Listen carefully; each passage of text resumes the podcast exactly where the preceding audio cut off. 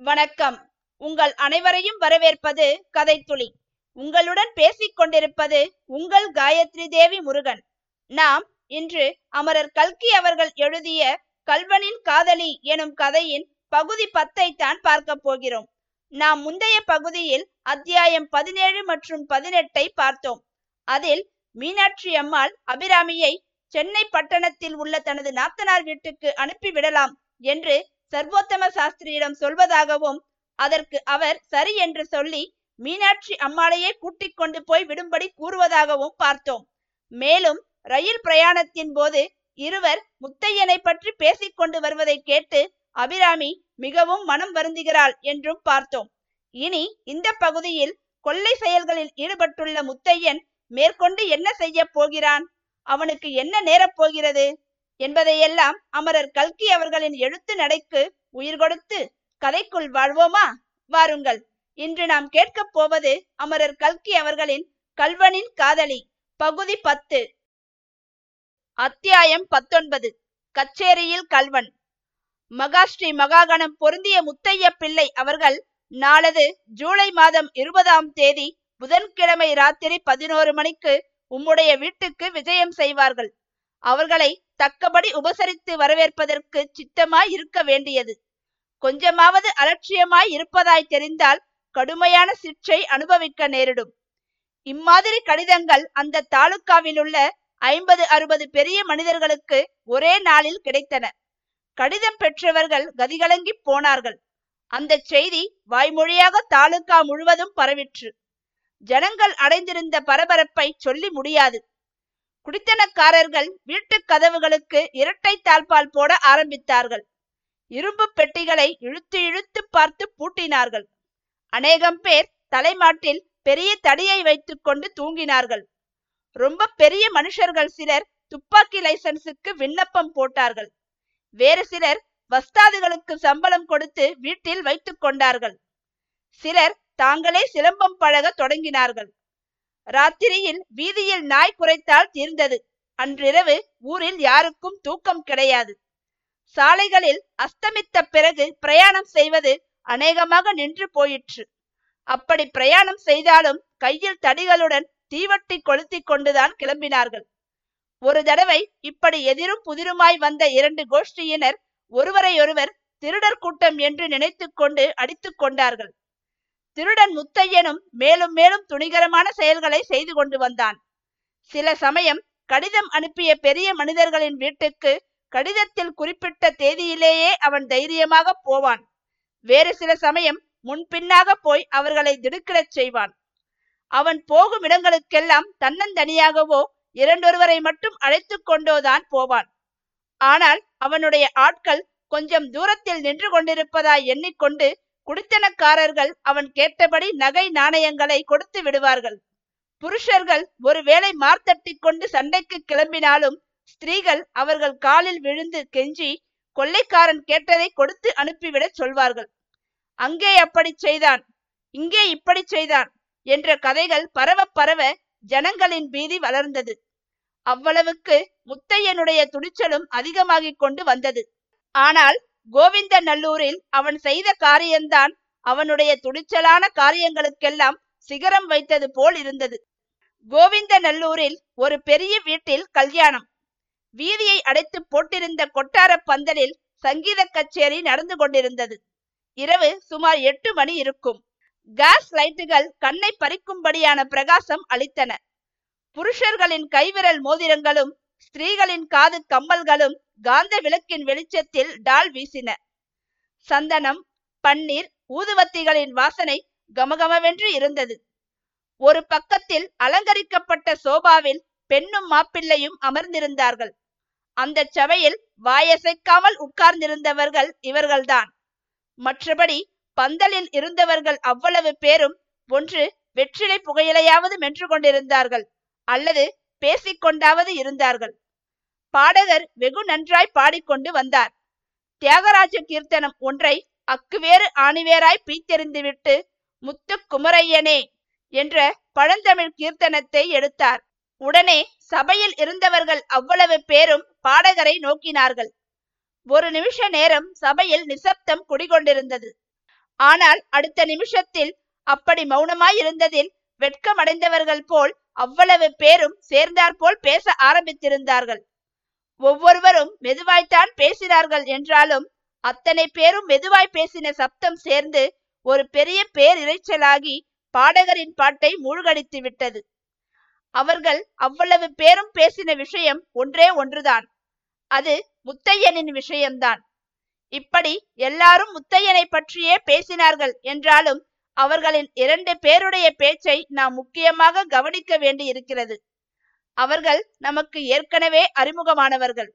ஒருவர் பூங்குளம் தர்மகர்த்தா பிள்ளை இன்னொருவர் சாக்ஷா திருப்பரங்கோயில் மடத்து கார்வார் சங்கு பிள்ளை அந்த பயலுக்கு நம்மூர் தான்னா? பாளையத்திலிருந்தே ரொம்ப துஷ்டன். நான் அப்போதே சொல்லி இருக்கேன் இந்த பயல் பெரியவனாய் போனால் தீவட்டி கொள்ளை அடிப்பான் என்று என்பதாக தர்மகர்த்தா பிள்ளை கூறினார். நான் சொல்கிறேன் கேளுங்கள் எல்லாம் இந்த போலீஸ்காரர்களின் கையாலாகாத தனம்தான். இவனை நான் நன்னா உதைச்சு போலீஸ் ஸ்டேஷனிலே கொண்டு விட்டேன். போலீஸ்காரர்கள் கையாலாகாமல் அவனை தப்பிச்சுக்க விட்டு விட்டார்கள் என்று கார்வார் பிள்ளை சரடு விட்டார். ஆமாம் போலீசிலே கூட அவனுக்கு யாரோ உடந்தை. அதனால்தான் அவனை இதுவரையிலும் பிடிக்கவில்லை என்கிறார்களே என்றார் தர்மகர்த்தா. இருந்தாலும் இருக்கும் இந்த காலத்திலேதான் யோகியனுக்கு காலமில்லையே.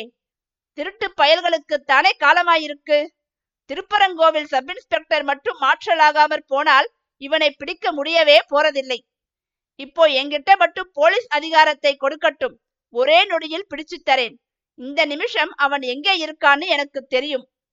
இப்படி கார்வார் பிள்ளை சொல்லிக் கொண்டிருக்கும் போது சபையில் சட்டென்று மறுபடியும் நிசப்தம் குடிகொண்டது. பாடகர் பாட்டை நிறுத்திவிட்டார். பக்க வாத்தியங்களும் நின்றன. சபையோர் பேசுவதை நிறுத்திவிட்டார்கள்.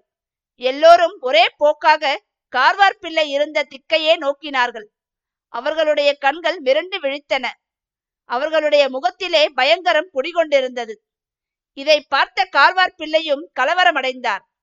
எல்லோரும் தம் தலைக்கு மேல் நோக்குவதை பார்த்து அவரும் தலை நிமிர்ந்து பார்த்தார். அந்த க்ஷணத்தில் அவருடைய உடம்பு சொட்ட வியர்த்து விட்டது. ஏனெனில் அவருக்கு பின்னால் கண்மூடி அணிந்த ஓர் உருவம் கையில் கத்தியுடன் நின்று கொண்டிருந்தது. ஐயோ! என்று ஒரு கூச்சல் போட்டார் சங்குப்பிள்ளை. எழுந்து ஓட ஆரம்பித்தார். அடுத்த கணத்தில் பந்தலில் இருந்த அவ்வளவு பேரும் எழுந்தார்கள். நாலாபுறமும் சிதறி ஓடினார்கள். விளக்குகள் விழுந்து உடைந்தன. குழந்தைகள் அழுதன. ஸ்திரீகள் கூச்சல் இட்டார்கள் அல்லோல கல்லோலமாய் போய்விட்டது. அத்தியாயம் இருபது. சங்குப்பிள்ளை சரணாகதி. தெரிகட்டு ஓடினவர்களுக்குள்ளே மிகவும் விரைவாக ஓடினவர் நமது கார்வார் பிள்ளைதான். அவரை தொடர்ந்து முத்தையனும் ஓடினான். ஒரு தாவு தாவி அவரை முத்தையன் பிடித்திருக்க கூடும். ஆனால் அப்படி உடனே அவரை பிடிக்க அவன் இஷ்டப்படவில்லை. கூட்டமில்லாத தனி இடத்தில் பிடிக்க வேண்டுமென்று கருதி பின்னோடே சென்று கொண்டிருந்தான். கடைசியில் ஊருக்கு கொஞ்ச தூரத்தில் விளக்கு வெளிச்சம் ஒன்றுமில்லாத இடத்தில் ஒரு வைக்கோல் போருக்கு அருகில் அவரை பிடித்து வீழ்த்தினான்.